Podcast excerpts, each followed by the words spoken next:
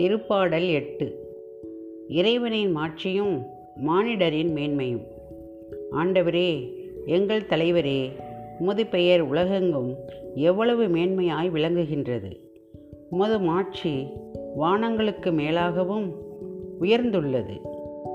பாலகரின் மழலையிலும் குழந்தைகளின் மொழியிலும் வலிமையை உறுதிப்படுத்தி உம் பகைவரை ஒடுக்கினீர். எதிரியையும் பழி வாங்குவோரையும் அடக்கினீர்.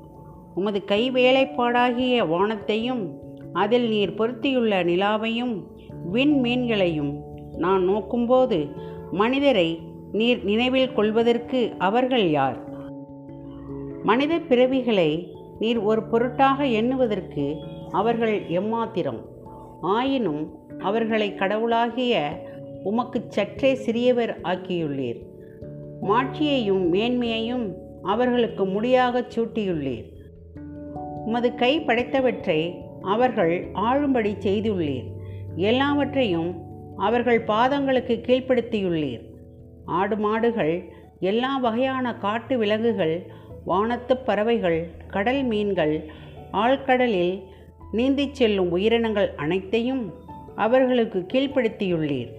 ஆண்டவரே எங்கள் தலைவரே உமது பெயர் உலகெங்கும் எவ்வளவு மேன்மையாய் விளங்குகின்றது. ஆமேன்.